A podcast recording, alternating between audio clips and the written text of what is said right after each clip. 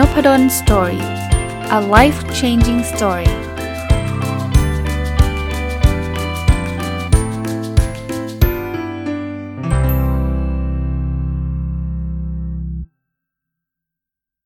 สวัสดีครับ ยินดีต้อนรับเข้าสู่นพดล story พอดแคสต์นะครับ ก็วันเสาร์เช่นเดิมนะครับ ยินดีต้อนรับเข้าสู่รายการผู้ประกอบการวันหยุดหรือ Weekend Entrepreneur นะ ยังคงอยู่กับหนังสือเล่มนี้นะครับ Don't Sweat the Small Stuff About Money ของคุณ Richard Carlson นะก็เป็นเรื่องของแนวคิดนะครับที่เกี่ยวข้องกับการเงิน ซึ่งผมคิดว่าคนที่เป็นผู้ประกอบการวันหยุดเนี่ยน่าจะน่าจะได้ประโยชน์อย่างยิ่งนะ อันวันนี้จะมาถึงแนวคิดที่ 11นะเป็นแนวคิดที่เขาเขาใช้คำว่า ให้เราเวลาเราจ้างคนเนี่ยให้เราจ้างคนที่เก่งกว่าเรา เออ คืออยกตัวอย่างนี้ก่อน ผู้ประกอบการวันหยุดตอนแรก ๆ ไม่มีไม่มีคนที่เราจะต้องการจ้างอยู่แล้วเพราะว่าอย่างที่บอกเราพยายามจะลีนเนาะเรายังไม่ได้แบบว่าจะไปสร้างสตาร์ทอัพจะไปเปลี่ยนโลกจะมียอดขายพันล้านอะไรเงี้ยก็จำนวนคนก็คงยังไม่ต้องเยอะ เพราะว่าถ้าไปจ้างพนักงานประจำมาเนี่ยเราก็มีต้นทุนเยอะนะมันก็อาจจะไม่ประสบความสำเร็จก็ได้ในช่วงแรกนั้นผู้ประกอบการวันหยุดผมบอกว่ายังยังไม่ต้องใช้เงินลงทุนเยอะนั้นไม่ค่อยสนับสนุนในการจ้างคนเยอะแยะนะ พียงแต่ว่าในในเฟสถัดไปเนี่ยถ้าเราอยากที่จะประสบความสำเร็จเนี่ยเราจำเป็นที่จะต้องต้องต้องมีคนช่วยละ เพราะว่าคนคนเดียวจะทำทุกเรื่องมันก็ก็ลำบากที่มันจะทำได้ได้ดีทุกเรื่อง คราวนี้เวลาจ้างคนก็บอกให้จ้างคนที่เก่งกว่าเพราะอะไร ถ้าเขาไม่เก่งกว่าคุณจะจ้างมาทำไมอะคำว่าเก่งกว่ามันคือไม่ได้เก่งกว่าทุกเรื่องใช่ไหมเก่งกว่าในเรื่องที่เราไม่เก่งไงถ้าผมชอบยกตัวอย่างตัวผมเนี่ยเวลาผมเขียนหนังสือเนี่ยผมก็จะไปจ้างคนออกแบบ ซึ่งเขาต้องเก่งในเรื่องการออกแบบมากกว่าผมแน่นอน ถ้าผมไปจ้างคนที่ออกแบบแย่กว่าผม ผมออกเองไม่ดีกว่าหรอใช่ไหมเพราะฉะนั้น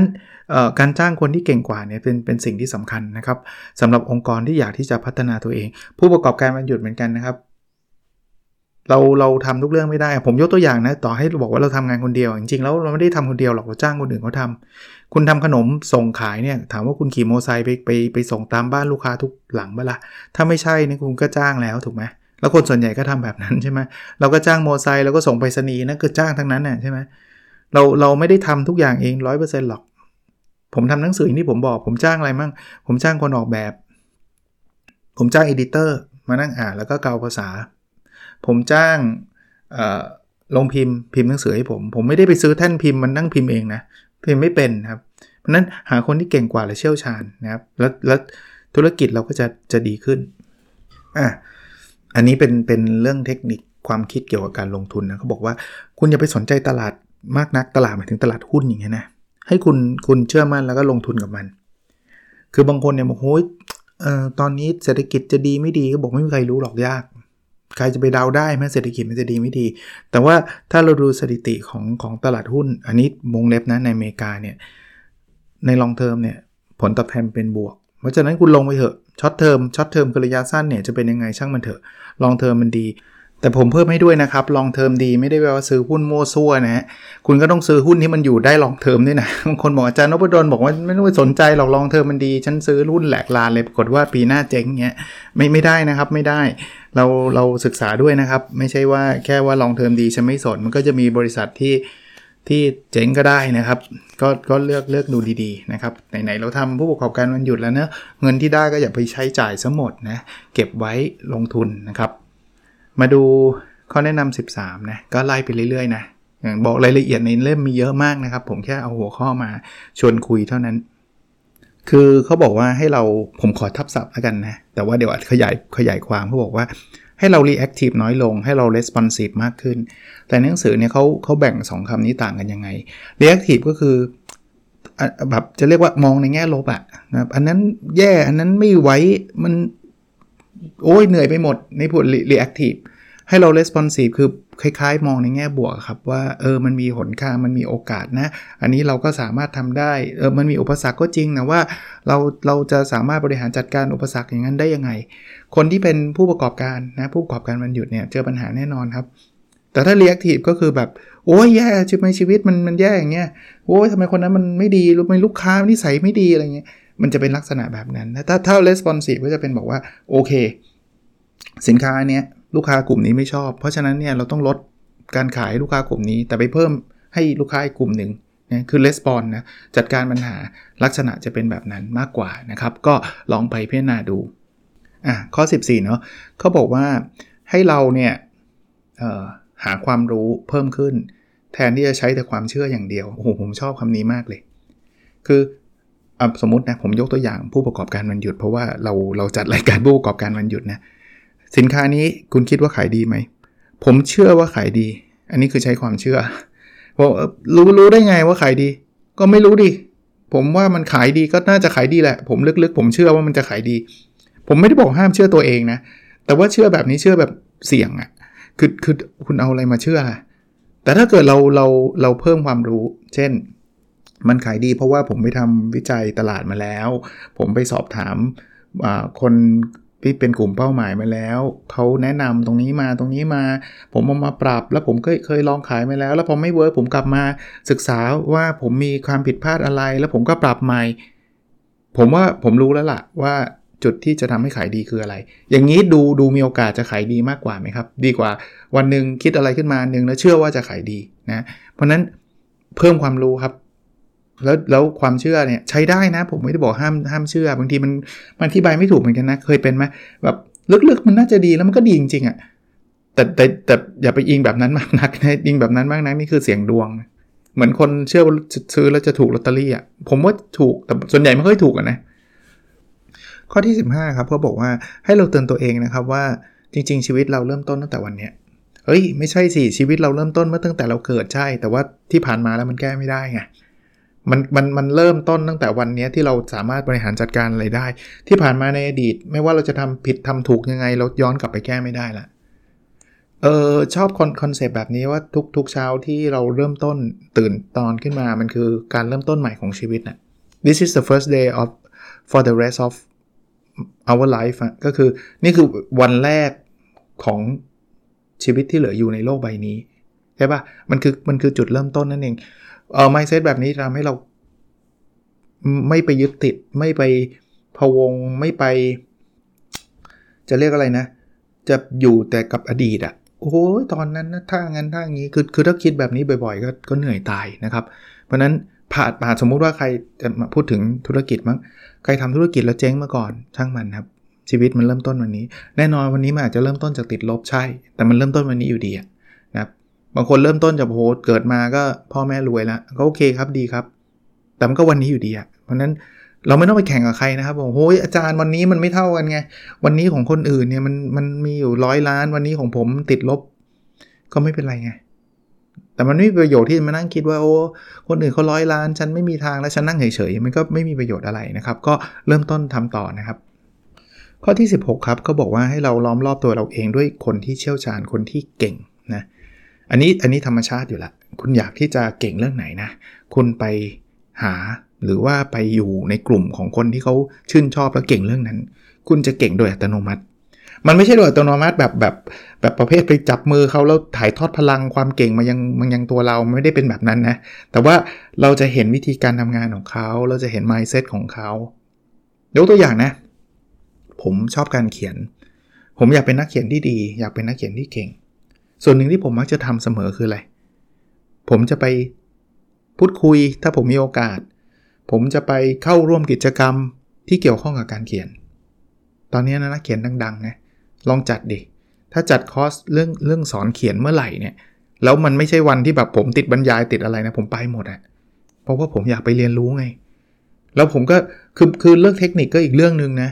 แต่เรื่องผมว่าเรื่องที่ผมได้เรียนรู้คือ mindset วิธีคิด วิธีวิธีใช้ชีวิตของเขาอะไรเงี้ยไม่ได้แปลว่าผมจะก๊อปปี้เขาตลอด แล้วผมจะต้องเหมือนเขาทุกทุกเรื่องมันมันเหมือนกันไม่ได้หรอกแต่ว่าการที่เราอยู่ในกลุ่มของคนที่เขาเก่งๆเนี่ยเราจะได้ซึมซับความเก่งเหล่านั้นเข้ามาตัวเรา คนบอกโหอาจารย์ผมอยู่ต่างประเทศอะ่ะ ผมไปซึมซับพวกนั้นไม่ได้โห เดี๋ยวนี้ ไม่ต้องไปไปเจอหน้ากันก็ได้ครับ ไปดูไลฟ์เขาก็ได้อะ่ะเขามีไลฟ์อยู่เขาเอาไลฟ์ไม่ได้ ไม่คนที่ผมชื่นชอบเขาไม่ไลฟ์เฟซบุ๊กหนังสือเขาก็มีก็เรียนรู้จากหนังสือเขาก็ได้ครับ นี่คือการล้อมรอบตัวเองด้วยคนเก่งเหมือนกันนะอ่านเยอะๆอ่านเยอะๆฟังพอดแคสต์ก็ได้นะเขาจัดพอดแคสต์เขาเลยเอาเลยครับ เต็มที่อีกเรื่องหนึ่งนะ อันนี้ผมว่าดีเหมือนกัน จริง ๆ ก็ดีหมดแหละ ไม่งั้นกูไม่มาเล่าให้ฟัง คือเขาบอกว่าให้เราตระหนักรู้ว่าอะไรที่เราไม่รู้ อะไรที่เราไม่เก่ง เออ บางคนเนี่ยเขาเรียกว่า เก่งทุกเรื่องรู้ทุกเรื่องอันนี้อันตรายอันตราย ถ้าเรารู้ขอบเขต limit ของตัวเราเอง ซึ่งทุกคนมี limit นะครับ ไม่มีใครรู้ทุกเรื่องรู้เก่งทุกอย่างใช่ไหมถ้าเรารู้ limit ของตัวเราเองเนี่ยเราจะไม่ได้เราจะเราจะลดความเสี่ยงแล้วกันนะครับ ในการไปลงทุนในการไปทำธุรกิจ หรือทำอะไรก็ตามที่เราไม่เชี่ยวชาญ เพราะการทำสิ่งที่เราไม่เชี่ยวชาญเนี่ยโอกาสที่จะเกิดความล้มเหลวสูงครับ เราจะ อย่างผมเนี่ยผมรู้ตัวเอง ผมไม่ได้เก่งเรื่องคริปโตเคอเรนซีเพราะผมอ่านหนังสือผมยังแทบยังไม่อยากอ่านเลยอ่านบ้างนะ แต่ก็ไม่ได้เป็นเป็นพอยที่ผมสนใจมากนัก เพราะนั้นผมจะไม่ได้ลงทุนในคริปโต คือถามว่าเคยลงทุนไหมลงทุนแบบเล่นๆเนี่ยลงทุนแบบเลขแบบเงินที่แบบน้อยมาก แค่อยากรู้เฉยๆ แต่ว่าไม่เคยเอาเงินเก็บทั้งหมดไปลงทุนคริปโตเลย เพราะว่าผมรู้ว่ามันอยู่นอก ถ้าใช้ศัพท์ของ Warren Buffett เขาเรียกว่า circle of competence ก็คืออยู่นอกวงกลมแห่งความสามารถของเรา ผมรู้ว่าผมผมมีความสามารถประมาณนี้ผมจะไม่ก้าวแล้วทุ่มสุดตัวไปไปลงทุนในสิ่งที่แบบเสี่ยงดวง ผมผมจะไม่ทำหุ้นแม้กระทั่งหุ้นนะ ที่ผมลงทุนเนี่ย ผมไม่ได้ลงทุนหุ้นตัวไหนก็ได้นะครับ ผมจะต้องรู้จักว่าหุ้นตัวนี้มันคืออะไร มันทำธุรกิจอะไร แล้วมันอยู่ในฟิลที่ผมพอจะทำความเข้าใจมันได้ไหม แต่อันนี้ไหนๆพูดถึงแล้วขอขอขยายความอีกนิดนึงคือ ในอดีตผมเคยครับ ไปลงทุนในในในในหุ้นที่ไม่ตัวเองไม่เก่ง ไม่รู้จักก็ขาดทุนเละเทะฮะเราไม่รู้เลยวงจรธุรกิจเขาเป็นยังไงความเสี่ยงเขาคืออะไร แล้วไม่รู้แล้วเป็นไง แล้วไปลงทุนก็ก็ดวงไงดวงก็มีโอกาสเจ๊งเยอะคนเออคนอื่นเขาขายไปตั้งนานแล้วหุ้นเนี้ยไอ้นี่ก็ยังถือไว้อยู่นั่นแหละเพราะอะไรเพราะเราไม่รู้ไงว่าหุ้นตัวนี้มันตะวันตกดินแล้ว มันเป็นหุ้นที่แบบธุรกิจมันไปไม่รอดแล้วอะไรเงี้ย ก็ยังไม่รู้เรื่องไงคิดว่าโอ้ยเดี๋ยวตกมาเดี๋ยวก็ขึ้นไม่ขึ้นครับ มันตกมาเรื่อยๆอ่าอันนี้ก็เป็นตัวอย่างนะครับเอ่อทำธุรกิจผู้ประกอบการมันหยุดเหมือนกันก็ ถ้าเรารู้ว่าอะไรเราไม่รู้อะไรเราไม่เก่งเราจะระวังเออผมพูดโน้ตไว้นิดหนึ่งว่า ไม่ได้แปลว่าอะไรที่ไม่รู้แล้วไม่เก่งแปลว่าห้ามทำนะ ถ้าอยากทำจริงทำได้แต่ไปหาความรู้ให้ตัวเองเก่งขึ้นพัฒนาตัวเอง จนถึงจุดหนึ่งแล้วเราค่อยลงลงมือทำอย่าไปแบบ วัดดวงเลยเว้ยไม่รู้ไม่เก่ง แต่ฉันว่าอยากรวยเร็วเว้ยถ้างั้นจะพังนะอ่าอันที่ 18 นะครับเขาบอกว่าให้เราเลือกทำสิ่งที่เรารัก อันนี้ชัดเจนมาก คือคือถ้าเราไปเลือกทำสิ่งที่เราเกลียด โอกาสที่เราจะสำเร็จมันจะน้อย ไม่ใช่ว่าไม่ได้นะ ถ้าเราเลือกทำสิ่งที่เรารัก หรือยังน้อยๆ ผมเพิ่มเติมให้อย่างน้อยๆ ถ้าหาสิ่งที่รักทำไม่ได้ เอาทำแล้วมันไม่เกลียดกันละกันอะ ผู้ประกอบการวันหยุดนี่นี่ตัวดีเลยผมผมผมถึงพูดไงไอ้ไอ้ตัวย่อที่เรียกว่าปาล์มอะ P A L M S อะ P คือ passion เลยอะคือวันหยุดอะถ้าคุณยังต้องทำสิ่งที่คุณเกลียดอีกอะคุณจะทำไหวเหรอ เพราะวันจันทร์ถึงศุกร์บางทีคุณก็เหนื่อยกับงานจะจะแย่อยู่แล้วอะแล้ววันเสาร์คุณปกติคุณจะได้พักผ่อนมาก แล้วคุณไปทำงานที่คุณเกลียดอีกอะคุณก็ทำได้สัปดาห์สองสัปดาห์แล้วคุณก็ไม่อยากทำแล้ว ถึงวันเสาร์คุณก็ขมแล้ว แล้ววันจันทร์ถึงศุกร์คุณก็ขมอีกชีวิตมันก็แย่ถูกไหม ให้เลือกทำในสิ่งที่เราชอบที่สุด เงินเดี๋ยวมันตามมา คือบางคนก็แบบโลกสวยอีกว่าต้องชอบที่สุดในโลกแบบชอบมากๆ แล้วคุณก็หาอะไรทำไม่ได้ ก็ไม่ต้องถึงขนาดนั้นก็ได้ครับ เอาเป็นว่าชอบพอประมาณก็ได้ แล้วเดี๋ยวทำไปเรื่อยๆ แล้วความชอบมันจะเพิ่มขึ้น ตอนผมทำพอดแคสต์ผมไม่ได้แบบนี่ผมเกิดมาเพื่อเป็น podcaster ผมผมไม่เคยมี moment นั้นนะ บอกบอกไว้ก่อนเลยตอนเริ่มทำพอดแคสต์ทำแบบว่า เอาเป็นว่าถ้าเป็น emotion นี่คือศูนย์ คือไม่ได้บวกไม่ได้ลบ คือคือไม่ได้รู้สึกว่าทำพอดแคสต์แบบเกลียดจังเลยไม่ แต่ว่าไม่ได้มีความรู้สึกเลยนะในในการทำ episode ที่ศูนย์ว่าโอ้นี่คือสิ่งที่ฉันรอมาตลอดชีวิตไม่ แค่อยากลองทำแต่ลองทำดู not bad เว้ยเฮ้ยมีคนฟังด้วยฟังอยู่ 5 คน 10 คนเอ้ยดีเว้ยเออเอ้ยลองพูดต่อดิพูดต่อพูดต่อจนถึงจนถึงจนถึงปัจจุบันน่ะซึ่งซึ่งก็ดีใจทุกครั้งนะที่มีคนยินบอกมาบอกว่าอาจารย์แบบพอดแคสช่วยผมได้เยอะอะไรเงี้ยโอ้โหขอบคุณมากเลยนะครับ ก็ให้รับรู้นะว่าเราชอบอะไร เอามาเป็นจุดเริ่มต้นในการทำผู้ประกอบการมันหยุดกันอันถัดไปข้อนี้ก็ดีนะครับ ข้อที่ 19เนี่ยเขาบอกว่าอย่าทำให้ความสำเร็จเนี่ยมันมันมันสร้างความเย่อหยิ่งจองหองให้กับตัวเรา คือคือคนเราเนี่ยโดยธรรมชาตินะตอนเริ่มต้นทำอะไรสักอย่างเนี่ย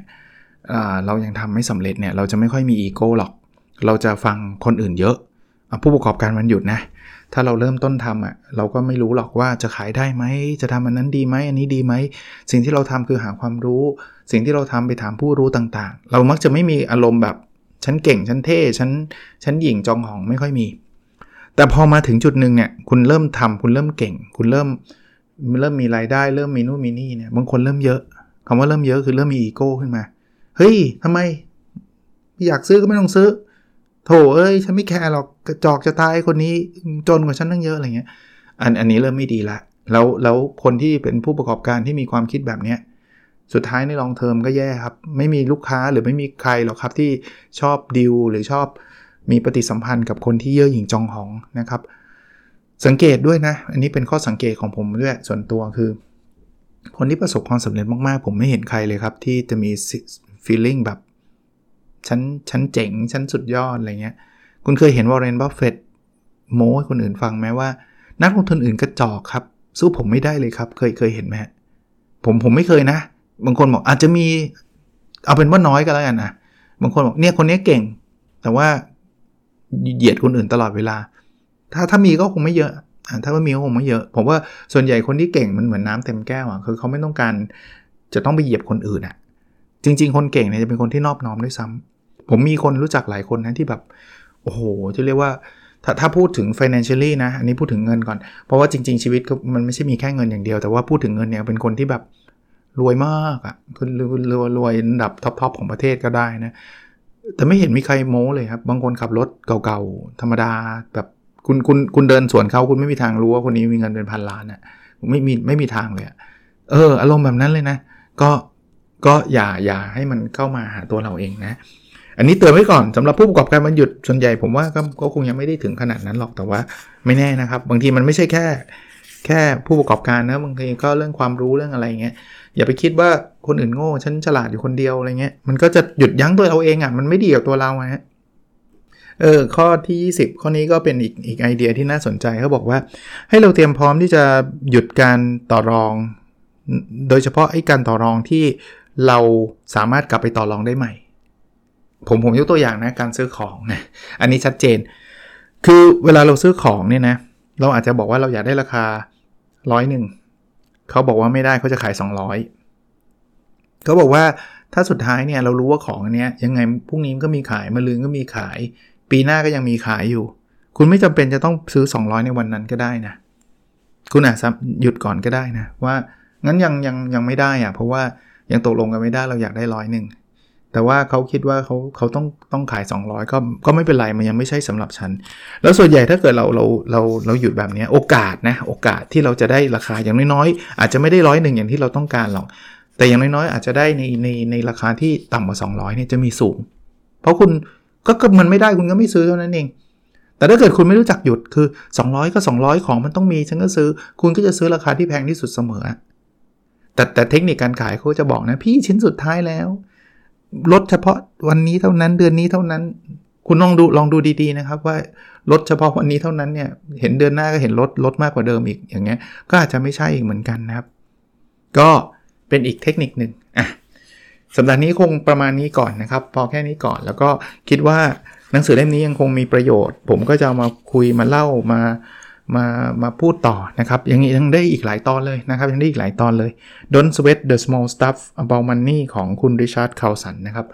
เผื่อจะเอาไปใช้ประโยชน์ได้นะครับ โอเคครับ แล้วเราพบกันในเสาร์ถัดไปนะครับ สวัสดีครับ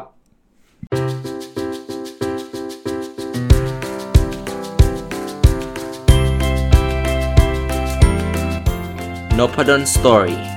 a life changing story